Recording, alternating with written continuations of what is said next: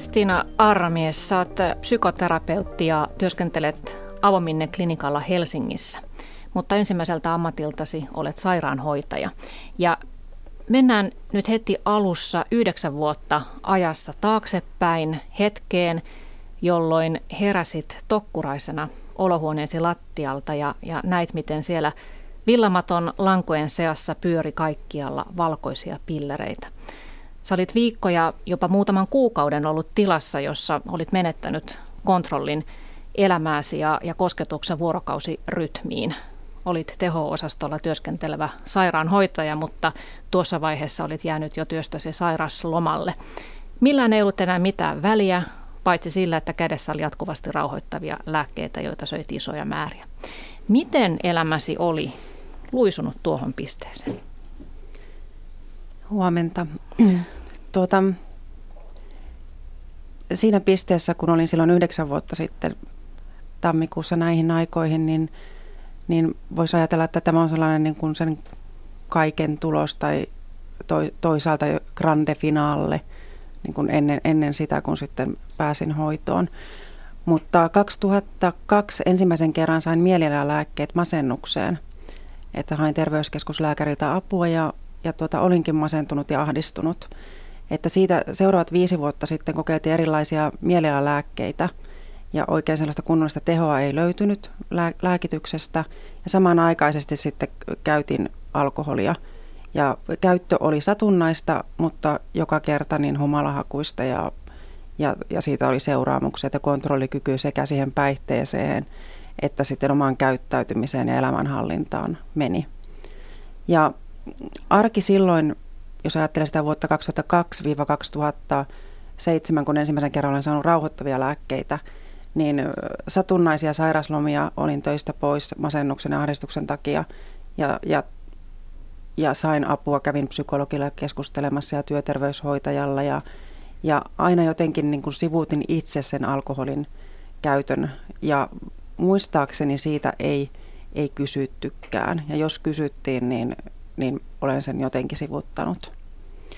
Ja 2007 sitten määrättiin, kun mielialalääkkeet ei, ei tuottaneet tehoa ja mieliala oli koko ajan niin matalampi ja matalampi ja olin ahdistuneempi, niin, niin, niin siihen sitten niin mielialalääkkeiden lisäksi määrättiin bensodiazepiineja tarvittaessa. Ja muistaakseni se meni niin, että se oli 1-3 tablettia päivässä sai tarvittaessa ottaa sitten niitä rauhoittavia lääkkeitä. Ja silloin vielä se pysyi välillä ihan niin kuin söin sen reseptin ja määräyksen mukaan niitä lääkkeitä. Mutta pikkuhiljaa, kun mennään tänne 2008 tammikuuhun, niin tilanne oli tämä, että söin niitä lääkkeitä niin kuin silloin, kun siltä tuntui ja ne määrät oli sitten suurempia. Että jos ajattelee, että aluksi se oli 1-3 tablettia päivässä, niin lopulta saattoi olla 30 tablettia päivässä. Mm. No, kuvaile, että millainen olo sinulle tuli siitä rauhoittavasta lääkkeestä? No silloin alun perin ne tuotti niin kuin tulosta, eli he, helpotti ja lievitti sitä ahdistusta, mitä tunsin. Ja sain nukuttua ja oli myös, mulla oli noin nukahtamislääkkeet siinä sitten lisänä. Että aluksi niistä oli, oli apua siihen, niin kuin, että sain sen tunteen kärjen pois, eli sen ahdistuksen, kovimman ahdistuksen sain ne lääkkeillä pois. Mutta pikkuhiljaa huomaamattani, niin ne lähti niin kuin se, se, se alkuperäinen annos ei tuottanut enää sitä, sitä niin kuin apua, vaan nostin sitten itse sitä. Ja samanaikaisesti sain lääkkeitä, kun hain sitten työterveyslääkäriltä, psykiatrilta ja psykiatrian poliklinikalta. Et, et kolmelta, kolmelta eri lääkäriltä sain lääkkeitä ja söin niitä kaikkia. Ja et tietenkään kertonut sitten yhdessä paikassa, että olet saanut jo muualtakin. En tietenkään kertonut. Mm. Ja, ja alkoholi pysyy myös mukana siinä sitten kuvioissa. Kyllä. Ja tuota, siinä oli kolmen kuukauden, 2007 syksyllä olin kolme kuukautta juomatta, että sain lähipiiriltä semmoista signaalia, että nyt olisi hyvä lopettaa alkoholin käyttö. Ja minut laitettiinkin sillä tavalla selkä seinää vasten siinä kohtaan, että, että eräs läheinen uhkasi, että hän, hän lähtee ja jättää. Ja lopetin kolmeksi kuukaudeksi sen alkoholin käytön, joka oli ollut lähes päivittäistä. Ja siinä kohtaa niin se mieliala romahti ja vointi romahti. Ja siinä kohtaa sain sitten antipsykootit myöskin sitten niiden mielialalääkkeiden ja rauhoittavia lisäksi. Hmm. Eli jossain vaiheessa olit jo lähellä sekakäyttöä, että käytit molempia. Kyllä joo, kyllä. Vaikea sanoa, että missä kohtaa niin kun se sellainen raja taittui tai missä kohtaa olin sekakäyttäjä. Mutta loppuviimein 2008 tammi-helmikuussa olin niin varmasti sekakäyttäjä. Mm. Sä olit tosiaan silloin teho-osastolla töissä sairaanhoitajana, niin miten sä pystyit hoitamaan työsi kaiken tämän lääkekoktailin ja, ja alkoholin käytön seassa? 2007 toukokuussa jäin sairaslomalle masennuksen takia ja silloin kirjoitettiin muistaakseni muutama viikko, mutta en palannut töihin kahden viikon jälkeen, vaan nämä sairaslomat nämä jatkui ja pidentyivät. Ja samanaikaisesti silloin se lääkkeiden käyttö alkoi silloin 2007 syksyllä tai lisääntyi nämä lääkkeiden käyttö, että onneksi en ole ollut silloin työelämässä. Toki niin kuin minulla se oli se lääkkeiden ja päihteiden käyttö, se on alun perin jo sellaista, että, että se toimintakyky lähti. Eli jos muut pystyivät tällaisen bileillan jälkeen lähtevään töihin tai opiskelemaan, niin kärsin sellaisesta niin kuin moraalisesta sekä fyysisestä krapulasta, että toimin, oli niin kuin toimintakyvytön. Että jäin sinne peiton alle kotiin. Ja tässä tapauksessa, kun ajattelee työtäni, niin se oli, oli hyvä. Mm, että sä et ollut krapulassa tai humalassa töissä. En ole ollut. En sillä tavalla ole näitä, näitä sairaanhoitajia, mitä kuulee, että et, et, jotka on töistä joutuneet sitten varastamaan sitä päihdettä ja, mm. ja olleet töissä sitten päihteen vaikutuksen alaisena. Mm. Eli lyhykäisyydessään tämä sun tarina tiivistettynä menee niin, että ensin on ollut masennus, on ollut runsasta alkoholin käyttöä, jossain vaiheessa on tullut mukaan mielialalääkkeet, sitten rauhoittavat. Ja rauhoittavissa se toleranssi kasvoi aika nopeasti, jolloin jouduit omatoimisesti hakemaan useammalta lääkäriltä näitä lääkkeitä ja käytit niitä sitten loppuvaiheessa hyvinkin paljon. Otetaan mukaan keskusteluun päihdelääketieteen professori Hannu Alho Helsingin yliopistosta. Huomenta ja tervetuloa keskusteluun. Miltä sinun ammattilaiskorviisi kuulosti tämä Kristiinan kertomus? No hyvää huomenta. Se kuulosti, voisi, voiko sanoa, valitettavan tavalliselta. Tuota noin, pää, siinä oli ne elementit, mitkä useimmiten tämmöiseen lääkeriippuvuuteen johtaa. Eli alkuun on masennus tai ahdistus, johon saadaan pieni määrä jotain lääkettä ja sitten kun siihen lähdetään sekoittamaan alkoholia, alkoholi on se yksi, voiko sanoa paha poika tässä, joka, joka sitten tuota, johtaa siihen, että lääkemäärät lisääntyy ja lääkkeiden teho häviää ja sitten haetaan lisää lääkkeitä ja ja, ja kun nekään ei auta, niin sitten haetaan jotain kolmannen ryhmän lääkettä ja sitten ollaankin jo ö, täydellisessä sekakäytössä. Mm. Tämmöisiä niin kuin tarinoita löytyy Suomesta varmasti kymmeniä tuhansia. Ö, osa päättyy onnellisesti niin kuin tässä tapauksessa ja osa ei pääty onnellisesti. Ja hyvin paljon on tämmöisiä, jotka sitten jää sinne peiton alle. Eli, eli tuota, ihmiset jollain tavalla tulee sen kanssa toimeen, mutta ää, kuitenkaan ei ole työkykyisiä tai, tai eivät, eivät pysty viettämään normaalia elämää, mm. elämänlaatua huonoja ja näin poispäin. Työkyky menee jossakin vaiheessa. Työkyky kun menee, jat... menee mm. jossain vaiheessa ihan varmasti sitten, kun tämmöiseen kierteeseen joutuu. Tässä tämän, otit tämän alkoholin esille, että se on se paha poika, joka, joka toisaalta ajaa ihmisiä myös lääkkeiden väärinkäyttöön ja, ja sitten on myös sekakäyttöä, mutta toisaalta sitten aika yllättäväkin tutkimustulos on se, että vain 50, tai siis 57 prosenttia ei käytä lääkkeitä yhdessä alkoholin kanssa. Että, käyttävät, että se ongelma on pelkästään niissä lääkkeissä, että kaikki eivät suinkaan käytä molempia.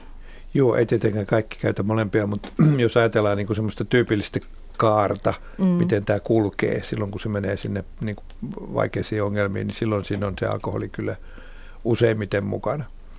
Että kyllähän me tämmöistä niin kuin sanotaan puhdasta lääkkeiden väärinkäyttöäkin on ö, aika paljon erilaisia kipuräkkeitä ja näitä, näitä benzodiazepiineja käytetään hyvin paljon, ö, sanotaan näin niin kuin liikaa, eli, eli se on sitten haitallista käyttöä ja sitten se helposti johtaa sitten myöskin niin väärinkäyttöön.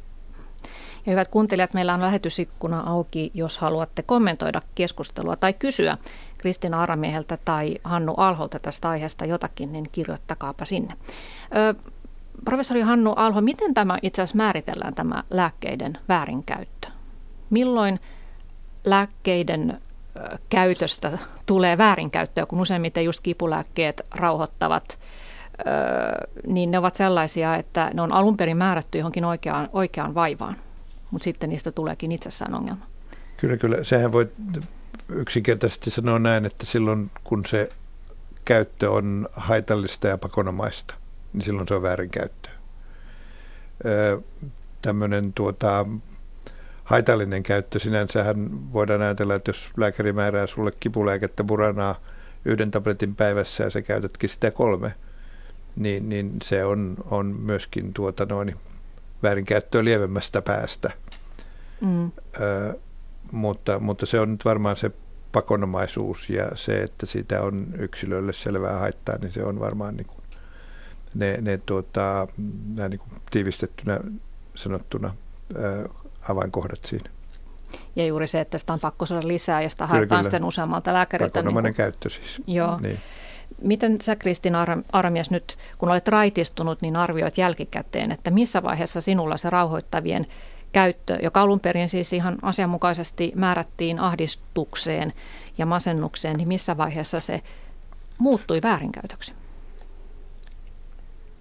No alun perinkään, kun en ymmärtänyt sitä eikä niin kuin hoitava tahokaan ymmärtänyt koskaan kertonut, että, että taustalla on se päihderiippuvuus ja se alkoholismi siellä, siellä niin kuin rinnakkain tämän ahdistuksen kanssa, tai että se alkoholismi niin kuin aiheutti sitä suurkulutus sitä, sitä ahdistusta ja masennusta, niin alun perinkään minulle ei olisi pitänyt määrätä rauhoittavia lääkkeitä, vaan, vaan olisi pitänyt vaikea nyt sanoa, mikä oli silloin pitänyt, miten, niin jälkikäteen on hyvä näitä asioita katsoa, mutta se, että enhän, kun en itsekään ymmärtänyt, mistä on kysymys, että tämä alkoholin käyttö aiheutti sitä masennusta ja ahdistusta, eikä pelkästään se päihteen käyttö, vaan se käyttäytyminen, mitä, sit, mitä sitten, miten käyttäydyn silloin, kun olin humalassa.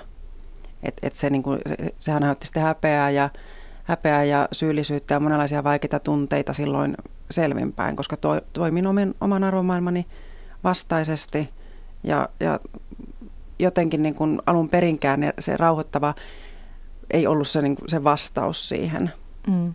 Eli päihderiippuvaiselle ei ehkä olisi pitänyt määrätä niitä rauhoittavia, mutta sitä lääkäri voinut tietää, kun et sitä no, kertonut. Että, ei, niin. ei, ei olisi pitänyt, mutta sen niin kun, kun ajattelee jälkikäteen sitä, että olin sairaanhoitaja ja nuori 27-vuotias, kun silloin kun hain apua, urheilin, ei mitenkään niin ulkoisesti sitä ei pystynyt havaitsemaan. Mm-hmm. Et, et nyt näin jälkiviisana voi sanoa, että ei olisi pitänyt.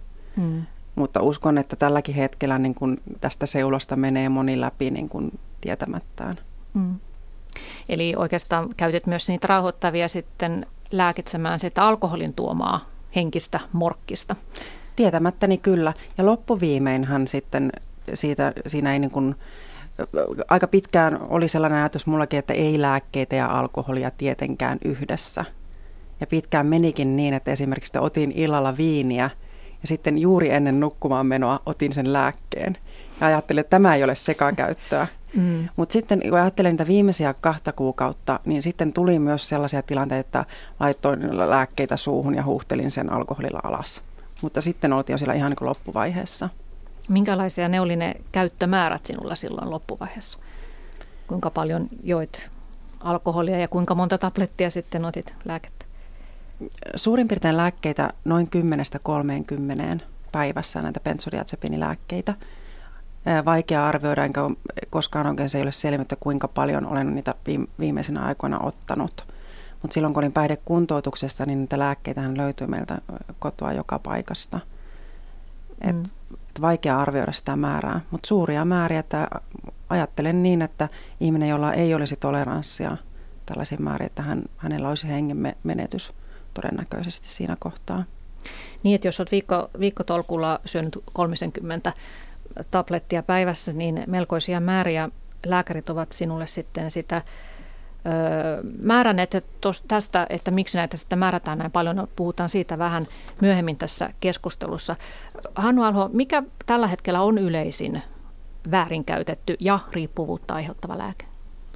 Kyllä se varmasti on, on tuota, no, niin konei, kodeini tuot, yhdistettynä näihin erilaisiin kipulääkkeisiin, eli, eli panakot on, on, on se tavallisin lääke. Sitten myöskin benzodiazepiinit on hyvin iso ryhmä väärinkäytettyjä lääkkeitä. Ne on ne varmaan ne kaksi tavallisimpia. Sitten tulee aina popsahtaa tämmöisiä uusia. Nyt on tämä pregabalini eli lyrika on myöskin paljon väärinkäytetty lääke ja, ja, ja tuota noin, siinä ehkä nyt on tällä hetkellä ne yleisimmät. Mm-hmm. Voiko mielialalääkkeitä käyttää väärin? Niitähän syö lähes 500 000 suomalaista, niin onko siinä sellaista mahdollisuutta, että voisi jotenkin käyttää niitä väärin? No onko se väärinkäyttöä, jos se käyttö on turhaa? Niin. Jos se on, on, on alun perinkin äh, tuota, noin, vähän löyhin perustein kirjoitettu tai jos lääkkeestä, niin kuin tässäkin tapauksessa, niin ei ollut tehoa. Hmm. Ja sitten sitä haetaan jostain muusta alkoholista ja, ja, ja tuota, noin, yhdistelemään sitten näihin rauhoittaviin lääkkeisiin. Mutta sinänsä, jos ajatellaan niin kuin farmakologisesti tätä asiaa, niin, niin tuota, useimmiten siis väärinkäyttöön liittyy tämmöinen fyysinen riippuvuus siihen lääkkeeseen. Ja, ja semmoinen voi tulla benzodiazepineihin, näihin kodeineen, opiatteihin ja, ja sitten myöskin näihin pregabalin tyyppisiin lääkkeisiin, kun taas sitten tuota, näihin puhtaisiin mielialalääkkeisiin ei oikein tämmöistä farmakologista riippuvuutta voi tulla. Minkä Mutta tietysti niin. mihin siis sokeripalaankin voi tulla riippuvuus mm. ihmisellä, psyykkinen riippuvuus. Että, että, että, että ei pärjää nyt ilman tätä sokeripalaa tai ilman tätä ja tätä, vaikka hyvinkin pärjäisi. Minkälaista se on sitten se anteeksi, fyysinen riippuvuus, että miten sulla esimerkiksi Kristiina, että muistatko sä, että jos sä, tai yrititkö sä jossain vaiheessa siinä, että nyt mä en ota sitä rauhoittavaa, siitä oli pakko kuitenkin ottaa, niin tuota, millaista se oli se tai jos mä sanon ensin, niin, siis se yksi mm. tyypillinen elementti on siinä just tämä, mikä me tässäkin kuultiin tässä tarinassa. Eli ne menettää, kun tulee fyysinen riippuvuus, niin tulee toleranssia. Se on yksi olennainen osa sitä fyysistä riippuvuutta. Ja toleranssi tarkoittaa sitä, että sun pitää saada enemmän ja enemmän niitä lääkkeitä. Ja niiden teho niin kuin häviää. että jos ajatellaan sekin, se nyt saattoi päivässä mennä jopa 30 tablettia, jos henkilö, joka ei käytä nyt vaikka sitten jotain benzodiazepiineja ottaa viiskin tablettia, niin siinä on hengenlähtö lähellä. Eli tämä kertoo sitten, miten valtava se toleranssi tulee. Ja, ja sitten tulee myöskin alkoholiin, että ihan sama, sama tuota, voidaan lukea lehdestä, että MN ajoi kuuden promille humalassa autoa, eli pysyy siis vielä tiellä. Mm. Kun taas henkilö, joka ei käytä alkoholia, niin kolmessa promillassa on jo hengenlähtö lähellä. Ja siis ihan varmasti on jo tajukankaalla ja sairaalassa. Eli siis aivan mahtava toleranssi kehittyy ihmiselle ja, ja tuota, no, niin, ää, silloin kaiken näköiset elintoiminnot, varsinkin aivojen toiminnot menee sitten ihan sekaisin. Eli silloin sitten tulee just tämmöistä, niin kuin, että ihminen käyttäytyy täysin tuota, no, niin, järjenvastaisesti. Mm. Ja, ja, ja, ja sitten ottaa vaan enemmän ja enemmän. Mm. Muistatko Kristina tällaista tunnetta, että tajusit käyttäytyväsi järjen vastaisesti, mutta jatkoit vaan? Joo, kyllä, että, että kun ajattelen riippuvuutta ja sitä semmoista pakonomaista tarvetta tai niin kuin himoa, niin itse ajattelin, että käytän, käytinkin siihen ahdistuksen lieventämiseen, että ne vierotusoireet, niin minun tapauksessa olivat psyykkisiä. Eli sieltä kun se lääkemäärä siellä elimistössä, se teho laski tai lakkasi, niin ahdistus, eli sieltä nousi se ahdistuksen tunne. Ei niinkään se, että himo, että nyt täytyy jotenkin lääkkeitä saada ja mennä äkkiä sinne lääkepurkille kädet täristen, vaan se, se ahdistus oli se merkki, että nyt täytyy saada lisää. Ei, ei niinkään siinä vaiheessa jotenkin sellainen, että nyt täytyy saada pääsekaisin. Toki ymmärsin sen, että tämä ei ole oikein. Mm. Että, että kun syön yli, yli määräysten ja tällaisia määriä ja olen hakenut usealta eri lääkäriltä näitä lääkkeitä, mutta jotenkin to, toki se, että olin päihteissä, että olin niin päihteen vaikutuksen alaisena, niin se vei sitä, niin sitä toimintakykyä ja sitä ymmärrystä. Mutta kyllä siellä jostain sisältä tuli myös se ääni, että, että hei Kristina, tämä ei ole oikein. Mutta samanaikaisesti oli niin kuin sellainenkin ajatus, että no vielä tänään, tai vielä tämä viikonloppu ja sitten maanantaina alkaa se uusi elämä. Ja mikä niin hullua oli, niin välillä niin kun yritinkin ihan näissä loppuvaiheessakin ja ennen hoitoon, hoitoon menoakin, niin edellisellä viikolla kävin spinning-tunnin eh, polkemassa. Eli mulle se niin ajatus siitä, että otan itse, itseäni niskasta kiinni, oli se, että lähden sinne lähden urheilemaan, joka on aiemmin tuottanut hyvää, hyvää oloa, syön terveellisesti, siivoan. Et, et, et, aina oli sekin, että vielä tänään otan tämän määrän ja nukun nyt tämän pois, mutta sitten huomenna tai viimeistään ensi viikon maanantaina se elämä muuttuu. Hmm.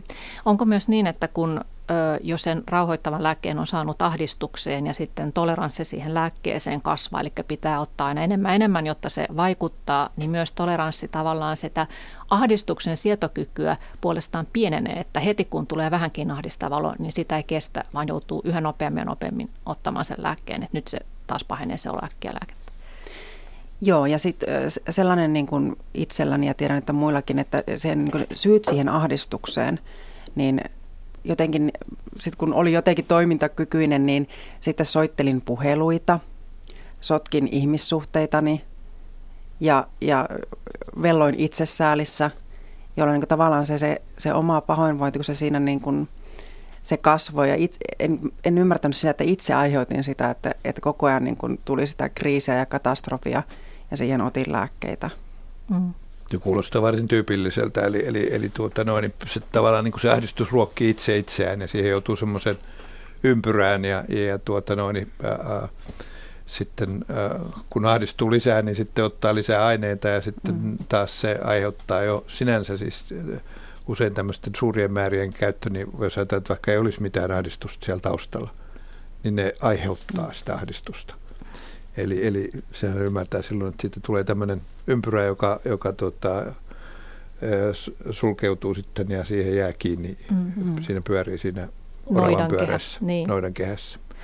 Keskustelemme siis lääkkeiden väärinkäytöstä. Täällä on sairaanhoitaja, psykoterapeutti Kristiina Arramies ja päihdelääketieteen ylilääkäri Hannu Alho keskustelemassa aiheesta. No se, että, että syntyy pakonomainen tarve käyttää jotakin ainetta, niin yleensähän on kaksi syytä. Joko se, että haluaa euforiaa, mielihyvää tai haluaa päästä jollakin lailla normaalitilaan, ettei hae mitään päihtymystilaa, vaan hakeutuu toimintakykyiseksi. Ja tässä ilmeisesti, jos vertaa niin kuin laittomia huumeita ja alkoholia, alkoholia niin, niin lääkkeellä on enemmänkin sitten käyttäjillä se motiivi, että he hakevat paluuta jonkinlaiseen normaalitilaan, ei niinkään sitä, että he haluaisivat euforisen olon. THL on ö, kysellyt ihmisiltä syistä, miksi he ovat käyttäneet lääkkeitä väärin ja vain 10 prosenttia heistä on kertonut syyksen tämän päihtymishalun. 82 prosenttia kertoo syykseen halun nukkua. Eli on alun perin saanut lääkettä nukkumisvaikeuksiin ja tullut sitten siitä riippuvaiseksi. Onko se väärinkäyttää, jos nyt haluaa vain yksinkertaisesti lääkitä sitä, että ei saa unta?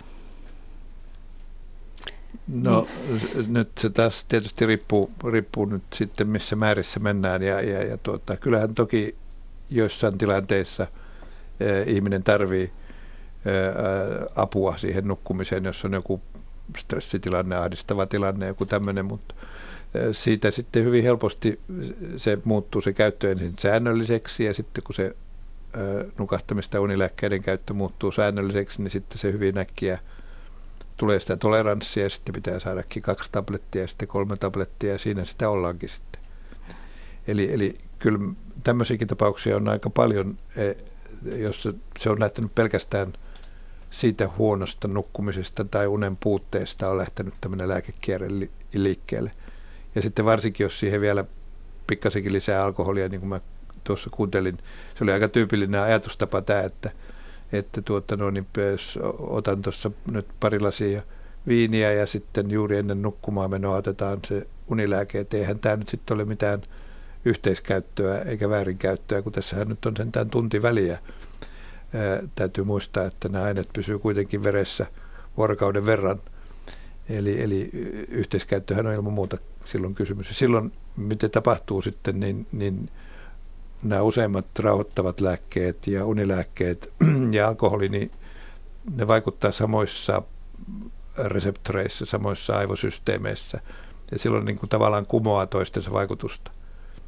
Eli, eli, eli tuota, ei kummastakaan saada sitä, mitä haetaan.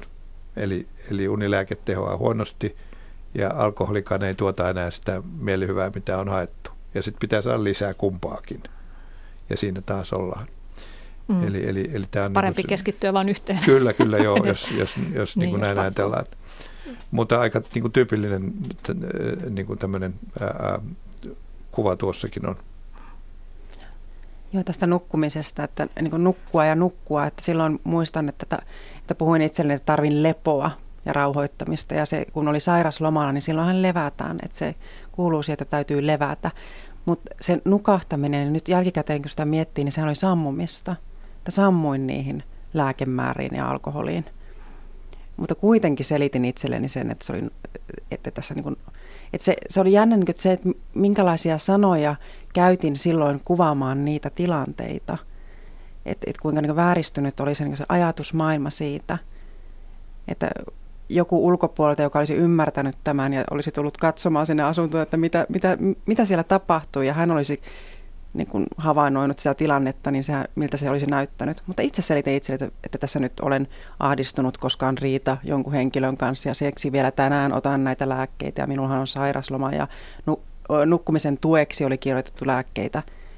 Että et se niin sellainen valheellinen maailma, maailma, missä silloin loppuviimein eli, niin toki selitin itselleni, että tar, niin kuin nukun, mutta mm. olin itse, oikeasti olin sammunut. Mm. Lääketokkurassa. Kyllä, mm. juuri näin. Niin, eikä välttämättä kovin virkistävää unta, että jos olet siinä pilleripurkki kädessä sammuneena, niin ehkä se ei ole virkistänyt. Onko, onko tämä lääkkeiden väärinkäyttö sitten loppujen lopuksi meidän maassamme? Onko se iso vai pieni ongelma? Jos katsotaan näitä lukuja, niin tuota, Terveyden ja hyvinvoinnin laitos on tosiaan jonkin verran asiaa selvittänyt ja, ja laitoksen selvityksen mukaan suomalaisesta väestöstä 7 prosenttia on joskus kokeillut tai käyttänyt unilääkkeitä, rauhoittavia tai kipulääkkeitä ei-lääkinnälliseen tarkoitukseen. Tämä tarkoittaa neljännes miljoonaa ihmistä. Mutta jos katsotaan sitten, kuinka paljon ihmisiä on sellaisia, jotka käyttää toistuvasti näitä lääkkeitä väärin, niin heitä on arvion mukaan 50 000, 100 000 siltä väliltä. Se on aika paljon toisaalta. No se on paljon, mutta... Niin. Toki jos sitten katsotaan, että kuinka paljon näitä psykoosineurosi unilääkkeitä käyttää, niitä on yli 500 000. Niin, että huomattavasti siihen enemmän. Tuota, äh, tämmöiset väestökyselyt on tietysti hiukan huono tapa selvittää näitä asioita. Asioita ihmiset ei vastaile niihin kauhean mielellään totuudenmukaisesti. Mä uskon, että numerot on vielä suuremmat kuin mitä noi on. Ja, ja yksi hyvä tapa tietysti katsoa on, on lääkkeiden myyntilukuja. Ja, ja tuota, no, niin jos verrataan nyt vaikka muihin Pohjoismaihin, niin, niin kyllä Suomessa benzodiazepiinien ja, ja sitten näiden kodeenipohjaisten kipuläkkeiden niin myynti on Pohjoismaiden huippua. Eli, Kuinka eli, paljon niitä myydään, muistatko? En mä nyt muista lukuja. niitä lukuja, mutta, mutta ne on kyllä aika, aika tota, noin, merkittäviä määriä. Ja, ja, ja jos niin kun ajatellaan niistä laskien, niin ne numerot pitäisi olla suuremmat kuin mitä nuo näyttää. Mm. Eli ilmiö on ilmeisesti yleisempää kuin mitä ää, tuota, ajatellaankaan. Ja sitten sitä, siinä on varmasti just tätä, että se jää sinne peiton alle. Öö, pystytään jollain tavalla vielä to, toimintakykyisenä, mutta, mutta tuota noin, öö, ei tunnisteta sitä ongelmaa tai ei uskalleta myöntää sitä. Niin, eikä ainakaan kerrota sitä apua. THLlle. Niin. niin. Näin on. Joo. Ja, ja se, että tämä on ehkä yleisempää, kun nämä luvut antaa ymmärtää ja myös ilmeisesti lisääntymässä. THL mukaan, tässä on tuorein kysely 2014, niin nuorista 25-35-vuotiaista 10 prosenttia, eli joka kymmenes on käyttänyt lääkkeitä reseptin vastaisesti, että sieltä on kasvamassa nuorta polvea, jotka ovat jo tottuneet. Luku. Se on tietysti hälyttävä luku. Mm. No se, mitä sitten lisäksi vielä tiedetään, vaikka nyt en tiedä aina, onko näihin kyselyihin tosiaan täysin luottamista, mutta jonkinnäköistä suuntaa ne antaa. Lääkkeiden väärinkäyttäjän profiili kuulostaa sellaiselta, että keski on 48 vuotta. Naisia on hiukan enemmän kuin miehiä väärinkäyttäjissä – Jos ajatellaan, että huumeiden käyttäjistä enemmistö on miehiä ja lähes puolet asuu yli 100 000 asukkaan kaupungeissa, niin lääkkeiden väärinkäyttäjistä vain ö, kolmasosa asuu näissä isommissa kaupungeissa. Siviilisäädöltään lääkkeiden väärinkäyttäjät ovat useammin naimattomia tai eronneita kuin valtaväestö, ja 36 prosenttia heistä on koko päivä työssä. 26 prosenttia eläkkeellä, työttömiä 11 prosenttia, opiskelijoita 12 ja osa-aikatyössä 5 prosenttia. Eli työssäkäyviä on toki vähemmän kuin ver- ver- verrokkiryhmässä, mutta koulutustasossa ei ole tilastollista eroa. Tämä on aika mielenkiintoista, että naisia on enemmän lääkkeiden väärinkäyttäjien joukossa kuin miehiä. Mistä tämä mahtaa johtua? Tuo onkin tämä? hyvä kysymys. Ei minulla taida olla siihen vastausta, mutta, mutta tuota noin, varsinkin näitä benzodiazepineen käyttäjiä on paljon naisissa. Ja, ja, ja tuota noin, pää, olisiko näin, että, että tuota, naisen on ehkä helppo pyytää sitä lääkettä ja lääkäri kirjoittaa sitä ehkä vähän sen helpommin sitten mm. naispotilaalle kuin miespotilaalle. Ja hakeutuvatko naiset herkemmin esimerkiksi niin, terveyskeskukseen? Aivan, kyllä, kyllä. Joo, tuota, ei, ei varmaan voi ihan suoraan sanoa että jotain yhtä niin kuin, tai jotain yksittäistä syytä siihen, mutta ajattelen, että, että juuri niin kuin Hannu sanoi, että, että jotenkin meillä naisilla on ehkä myös helpompi puhua tunteista ja meille se on sallittua, että me saadaan kertoa ja lääkäri tai hoitaja tarttuu myös siihen, että jos kerron, että olen masentunut tai surullinen, niin se on meille varmaan naisille luonnollisempaa tuoda sitä meidän niin kuin tunneelämän ongelmia esiin. Että, että olemme sillä tavalla niin kuin sosiaalisesti myös lahjakkaampia on huono, huono sana, mutta ainakin tunneelämää kuvaamme herkemmin kuin miehet. Varmasti näin on, joo. Mm. Sä oot Kristiina Aramies raitistumisi jälkeen, puhutaan kohta vielä lisää siitä, miten se raitistuminen tapahtui, mutta sä oot kouluttautunut psykoterapeutiksi ja, ja oot sitten ollut ö, työssä, jossa olet ö, saanut asiakkaiksesi ihmisiä, jotka ovat päihteiden väärinkäyttäjiä ja myös lääkekoukussa olevia ihmisiä, niin kuinka paljon näit ihmisiä, jotka ovat ihan normaali töissä, työelämässä, mutta tulevat kertomaan, että he tarvitsisivat, tarvitsisivat apua tähän lääkeriippuvuuteen? Joo, kyllä itse olen työskennellyt päihdeklinikoilla, joissa, jotka on niin suunnattu, nämä, tämä hoitomuoto on suunnattu työssä käyville ihmisille. Ja ei nyt suurin ei kaikilla, mutta suurella osalla on siellä mukana nukahtamislääkkeet tai rauhoittavat lääkkeet. Aina se ei ole, ole niin, että niitä on sekakäytetty, mutta usein on, että on, on määrätty sitten jotain lääkettä siihen. Niin kuin esi- hyvin tyypillistä on se, että se on nukahtamisen tueksi. Että ihminen, ihmisellä on kokemuksia, että, että aamuilla heräilee tai ei saa illalla unta stressin takia ja sitten on menty työterveyslääkärille ja, ja on jäänyt sitten se ymmärtämättä pöydän molemmilla puolilla, että kysymys on sitten päihderiippuvuusta alkoholismista ja siellä on sitten ne, sen, ne mm, rauhoittavat lääkkeet mukana. Ja aika tavallista on myös se, että siellä on se mielialalääkitys on, on ihmisillä. Mm. No ovatko nuo ihmiset, joita sä oot itse hoitanut, niin lääkkeiden väärinkäyttäjistä nimenomaan, niin ovatko he ihan kaikenlaisilta aloilta vai onko jokin ammattiryhmä pistänyt silmääsi? Tuota, niin kuin ei ole olemassa, tai ajattelen itse niin, että ei ole mitään yhtä samanlaista lääkkeiden väärinkäyttäjää. Että on hyvin niin erilaisia ihmisiä ja erilaista käyttöä myös. Et, et joillakin se on, ja ajattelen, että suurimmalla osalla se on samankaltaista on kuin minulla. Eli on jotain tunnetta on yritetty säädellä sen lääkkeen avulla. Mutta sitten on tämä ryhmä, joka on niin kuin päihtymystarkoituksessa varastanut esimerkiksi työpaikaltaan lääkkeitä. Ja kyllähän niin kuin viime vuosina tämä terveydenhuoltoalalla työskentelevien lääkeriippuvaisten määrä on, niin kuin näkyy myös päihdehoidossa. Mm. Mutta se, että yksittäistä alaa, niin – Toki voidaan niin kuin, ja joskus tehdäänkin sitä ja mietitään töissä ehkä työntekijöiden kesken, että nyt on ollut viime aikoina paljon lääkäreitä tai nyt on ollut viime aikoina paljon lakimiehiä tai on ollut paljon autonkuljettajia, mutta siltikään niin, niin ei, ei voi sanoa, että joku tietty ammattikunta olisi eikä varmaan tällaisia tutkimuksia ole tehty ja tuskin THL tällaisia tulee tekemään. Mm. Mutta kun sulla on tullut asiakkaaksi lääkkeestä riippuvaiseksi tullut sairaanhoitaja tai lääkäri, niin kun kuulostelet heidän puheittaan, niin onko heille, heillä ollut tavallista korkeampi kynnys hakeutua hoitoon vai ovatko he sitten alan ammattilaisina ymmärtäneet riippuvuutensa no, normaalia aikaisemmin ja hakeutuneet hoitoon? Siinä varmaan on myös sellaista häpeää. Kyllä mukana. siis sekä että ja, ja vielä jotain muuta. Et, että toki niin kuin, tätäkin on viime aikoina rajoitettu, että lääkärin ei ole helppo itselleen määrätä lääkkeitä. Näin on ainakin ymmärtänyt, että siihen on tullut rajoituksia, ulkopuolinen kontrolli pelaa, pelaa nykyään siinä paremmin.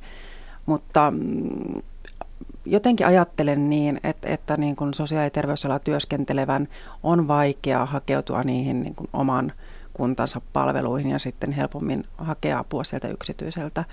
Ja, ja joissakin tilanteissa on niin, että ohjataankin sitten pois sieltä oman kunnan palveluista. Hmm. Joo, näin varmasti on, että, että tuota, no, niin ei mitään semmoista tyyppi ammattia tai ihmistyyppiä voisi sanoa, että, että tuossa olisi nyt, nyt semmoinen ryhmä ihmisiä, jolla, jolla en, enemmän esiintyy tätä. Tietysti tämmöiset kyselyt työttää semmoisen tyyppiprofiilin, että se on keski-ikäinen ää, tuota noin, ää, eronnut tai yksin asuva naisihminen on, on niin kuin se ää, tuota noin, yleisin tyyppi, mutta – jos ajattelee tämmöisiä ammatteja, niin tietysti ihmiset, jotka työskentelee terveydenhuollon alalla ja, ja joutuu käsittelemään lääkkeitä ja ne lääkkeet pyörii siinä koko ajan, niin se on riskiryhmä, hmm. koska niiden saatavuus, vaikka kontrolli on tiukka tänä päivänä, mutta, mutta se on kuitenkin lyö sen houkutuksen, että, että niitä sitten voi sieltä ottaa tai määrätä itselleen. Ja, ja tuota noin, mutta se on se, ainakin mun mielestä se on se peruslähtökohta, että kenestä tahansa ihmisestä voi tulla ää, ää, lääke- tai päihderiippuvainen, jos vaan käyttää sitä ainetta väärin. Mm. Eli, eli se on ihan sama, mikä on genetiikka tai mikä ammatti tai, tai mikä on ää, tuota, älykkyysosamäärä. Se on fakta ja tutkimuskin näyttää, että kyllä kenestä tahansa voi tulla riippuvainen – jos sitä ainetta rupeaa käyttämään liikaa ja säännöllisesti ja väärin. Meidän kaikkien aivot ovat jollain lailla samalla tavalla onneksi, rakennettu. Onneksi niin. ne perusrakenteet on samanlaiset ja jos ajatellaan sitä riippuvuuden syntyy, niin, niin, niin, niin, tuota noin, silloin se, se ammatti tai ää, tuota, älykkyysosamäärä ei merkitse tai genetiikka ei merkitse siinä mitään, vaan se aine. Kristina Aramies, yhdeksän vuotta sitten, kun löysit itsesi sieltä olohuoneen lattialta, niin läheisesi pakottivat sinut Minnesota-hoitoon, johon sitten lähditkin ja raitistuit. Millainen kokemus raitistuminen oli sinulle? No siis hoitoon, siis tosiaankin pakko, nyt voi ajatella, että se pakotettiin ja olin toisaalta myös niin valmis lähtemään, mutta siinä ei ollut, ei, ei paljon annettu vaihtoehtoja, että et se oli niin joko tai, että siellä läheiset sitten yhteisenä rintamana olivat sitä mieltä, että jos et lähde, niin sitten, sitten yhteydenpito tavalla tai toisella katkeaa tai he lähtevät ainakin irrottautumaan siitä niin kuin pitääkin tehdä. Ja, ja olin niin pohjalla ja olin niin kuin valmis tekemään mitä vaan, että tulisin kuntoon. En, en ymmärtänyt, että kysymys on päihderiippuvuudesta. En, en edes siellä niin kuin hoitopaikan pihalla. Ja aika nopeasti sitten siinä hoidon aikana niin lähdin ymmärtämään, mistä on kysymys. Ja se tapahtui niin kuin sitä kautta itselläni, että siellä oli kaltaisiani, oli samankaltaisia kertomuksia, sai puhua, piti puhua, opettelin rehellisyyteen, näin kuin muut tekivät sitä. Se, se vertaistuki ja sitten se elämänkaarityöskentely, jossa niin kun käytiin se koko elämä läpi, että missä kohtaan se on lähtenyt niin itselläni menemään, että et, et, et, niin täyt, täyttää ne niin riippuvuuden kriteerit. Että jo alun perin silloin 14-vuotiaana niin päihteiden käyttö on ollut, ollut mulla sellaista humalahakuista. Ja toki silloin sitä olisi, voinut, niin kuin, olisi ollut vaikea havaita ja joku niin ulkopuolelta olisi voinut sanoa, että tämähän kuuluu vain tähän murrosikään ja tähän vaiheeseen. Mutta sitten pitkin elämää, niin kuin elämän vaiheesta niin riippumatta, niin se päihteiden käyttö oli siellä siellä täytti ne suurkulutuksen määrät. Mm. Eli sellaista oman elämänsä itsensä tuntemusta siellä lisättiin, että aloit itsekin ymmärtää itsesi paremmin. Mutta entä sitten se, että kun raitistuit, niin siinäkö kaikki? Kaikki lähti sitten rullaamaan hyvin vai? No joillakinhan on näin, että siinä kaikki ja se, jotenkin se elämä siitä lähtee rullaamaan. Ja, ja jotenkin, että ei tarvitse lisää apua ja, ja asia oli tässä. Mutta minun tapauksessani niin tarvin myös muuta apua ja halusinkin niin kehittää sitä omaa itsetuntemusta ja löytää erilaisia keinoja ja taitoja käsitellä, käsitellä oma, omia tunteitani ja mennä eteenpäin elämässä. Että sen päihdekuntoutuksen jälkeen kävi jatkohoitoa vuoden verran kertaviikkoisesti jatkohoitoryhmässä. Tuo oli tämän hoitolaitoksen järjestämä tällainen vertaistukiri jatkoryhmä. Mutta lisäksi hain sitten apua ihan, ihan psykoterapiasta. Mm. Haluaisit lisätä sitä kautta hyvinvointiasi. Tämä varmaan onkin, Hannu Alho, yksi, yksi tämä kimurantein tässä hoitopuolessa, että kun ei ole vain se jostakin aineesta riippuvaisena oleminen, vaan, vaan nämä usein nämä väärinkäytön ongelmat kietoutuvat psyyken ongelmiin ja on, on masennusta ja, ja muuta, niin auttaako se raitistuminen sitten sinällään välttämättä pääsemään eroon siitä alku, tai en mä tiedä, onko se miten päin näitä menee ikinä, että onko masennus ensin vai ahdistus, mutta pääsemään eroon niistä muista psyyken ongelmista? No sanotaan näin, että harvoin, harvoin se asia on näin yksinkertainen, että kyllähän se on niin elämäntapa muutos on, on se, se sana, mutta mä, mä hiukan palaan tuosta takaisinpäin. Kiinnitin huomiota tuohon, kun sä sanoit, että sä et siellä sairaanhoitopaikan tai hoitopaikan pihallakaan vielä tajunnut, mistä on kysymys. Eli, eli me lääkärit mielellään sanotaan, että sairauden tunto on huono. Ja, ja tuota, mun mielestä se on aika hyvää kuvaa sitä, että jos ihmisen ei myönnä sitä, että mulla on sairaus, riippuvuus, niin silloin tietysti myöskään se hoito hakeutuminen tai se hoito ei onnistu. Ja, ja tuota, no, niin se on yksi niin semmoinen avain asia siinä kuntoutumisessa ja sen hoidon onnistumisessa on se, että myöntää itselleen, että mulla on riippuvuus, mulla on sairaus, tämä on sairaus, tähän pitää hakea hoitoa. Eli, eli pitää löytyä se sairauden tunto. Jos ajatellaan, että on tämmöisiä esimerkkejä vaikka kuinka paljon, että, että omaiset suorastaan pakottaa tai vie ihan väkisin hoitoon ja, ja henkilöllä ei ole sitä sairauden tuntoa, niin silloin se hoito ei onnistu. Ja, ja, ja se varmasti selittää sitä, että eihän nämä hoidot useimmitenkaan onnistu näin hienosti kuin sulla kävi. Se vaan, vaan toistuvasti käydään hoidoissa ja, ja, ja tuota, aina retkahtaa uudestaan ja – ja, ja, ja tuota, no, niin pää, sitten joutuu vaan niin pahempaan ja pahempaan kierteeseen. Ja siinä varmaan just vain on tämä, että sairauden tunto on huono. Ja, ja silloin, silloin se ei, ei homma lähte käyntiin. Joo, tämä oli tärkeä tekijä itselleni myös se, että ymmärsit, että on kysymys sairaudesta. Ja tässä hoitopaikassa sai tietoa siitä, että millainen sairaus on päihderiippuvuus. Et, et, et sitä kautta, että niin ymmärsin sen, että olen sairas, että en ole huono, en ole paha, en ole kelvoton, enkä selkärangaton.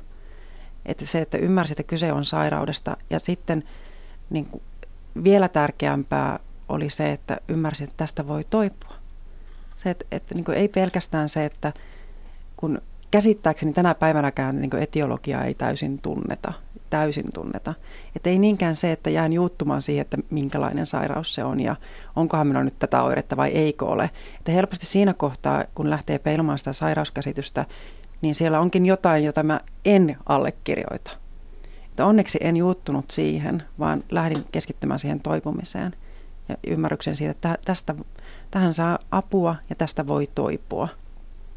Ja onko niin, että nyt sitten et voi enää koskaan käyttää alkoholia tai mitään, mitään tuota PKV-lääkkeitä, että kun on, olet ollut niistä riippuvainen, onko se niin, että niistä on pakko kerta kaikkiaan kokonaan päästä irti?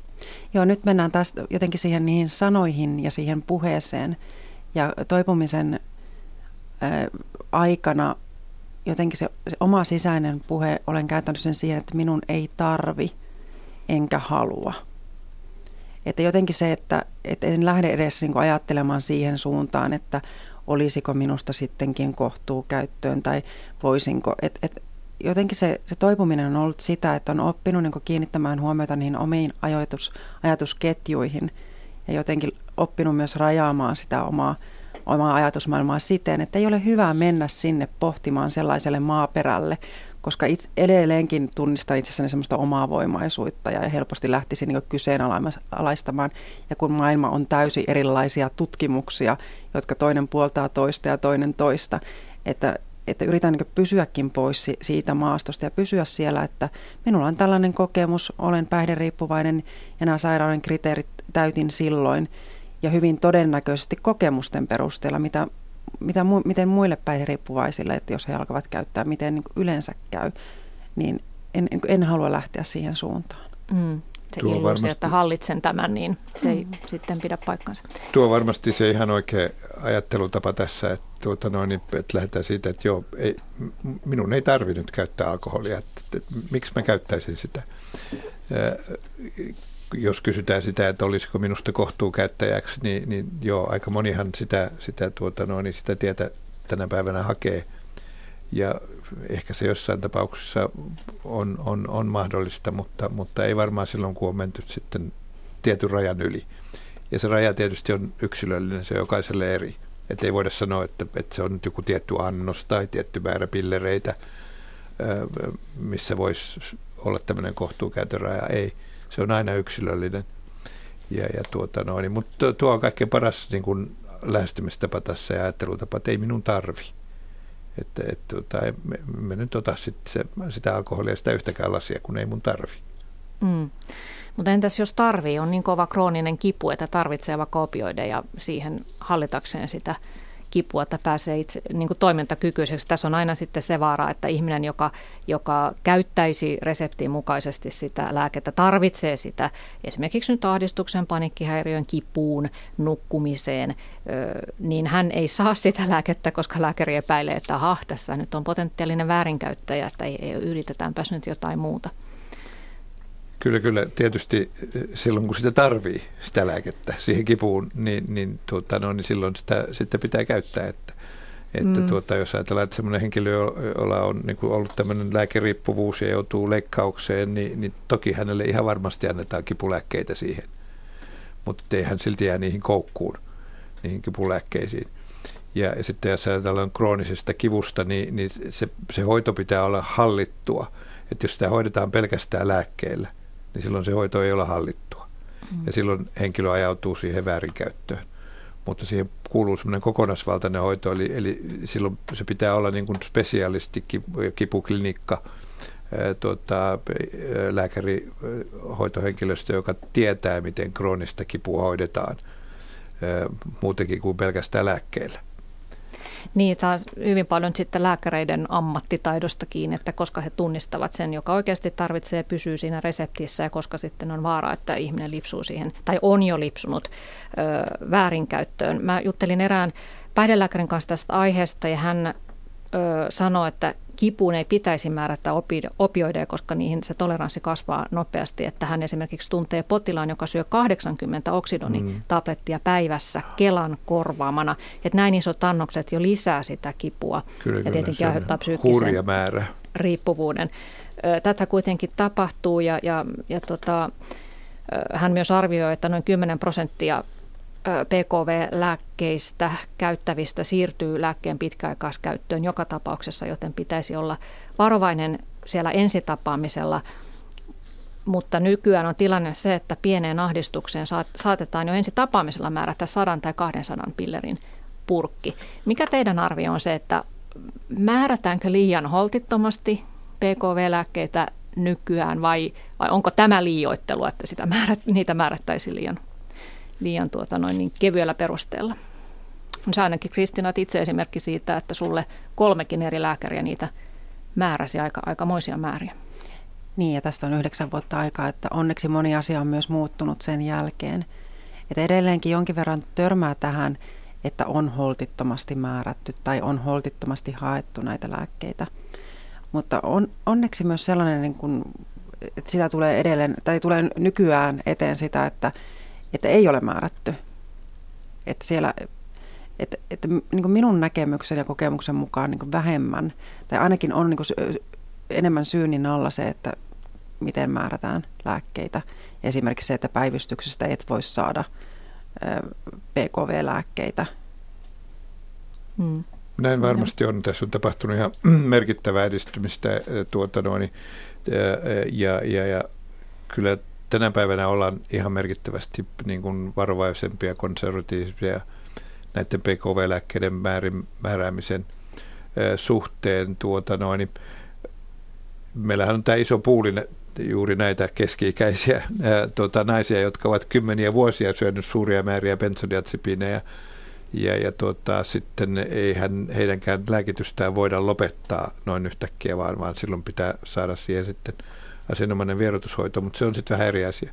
Jos tästä mistä nyt puhuttiin, niin, niin nythän on tullut tämä, tämä tuota noin, sähköinen resepti, ja, ja tuota noin, niin nyt jos lääkäri kirjoittaa PKV-lääkettä, niin se sähköinen resepti vaatii, että lääkärin pitää katsoa sen henkilön kaikki PKV-lääkkeet.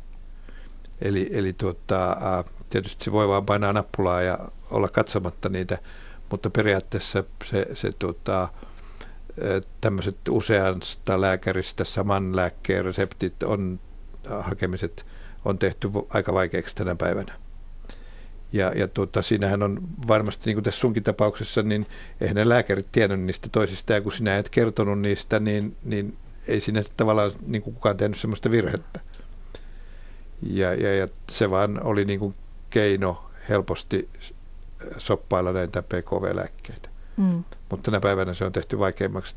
Mielenkiintoista nähdä, mikä on tilanne esimerkiksi viiden, kymmenen vuoden päästä, kun, kun se määrääminen on tehty vaikeammaksi.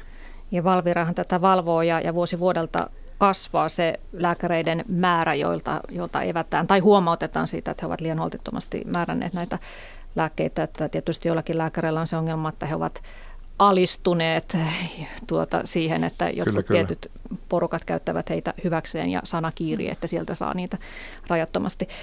miten sitten apteekkien mahdollisuus kontrolloida, kontrolloida tätä no, no, lääkkeiden suurta käyttöä?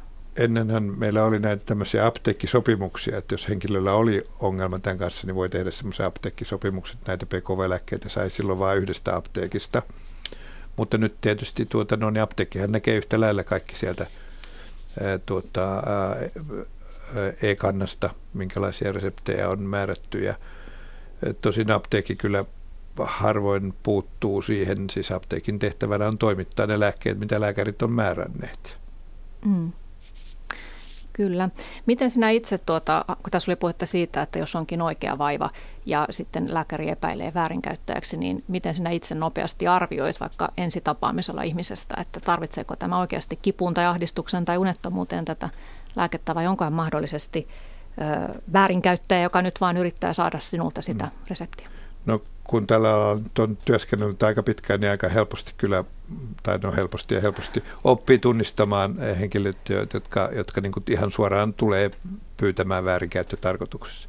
Tässä niin kuin sun, sinun kaltaiset tapaukset on ehkä vähän vaikeampia, että, että tuota noin, niin, tunnistaa se sitten, että tässä on kysymys väärinkäyttö. Ää, mutta kyllä mä olen itse aika konservatiivinen, mutta kuitenkin tarvittaessa näitä käytän. Ne on kuitenkin ihan hyviä lääkkeitä tietyssä tilanteessa. Kiitoksia tästä keskustelusta Hannu Alho ja Kristiina Arramies ja kiitos teille kuuntelijat mukana olosta ja tapaamisiin ensi tiistaina.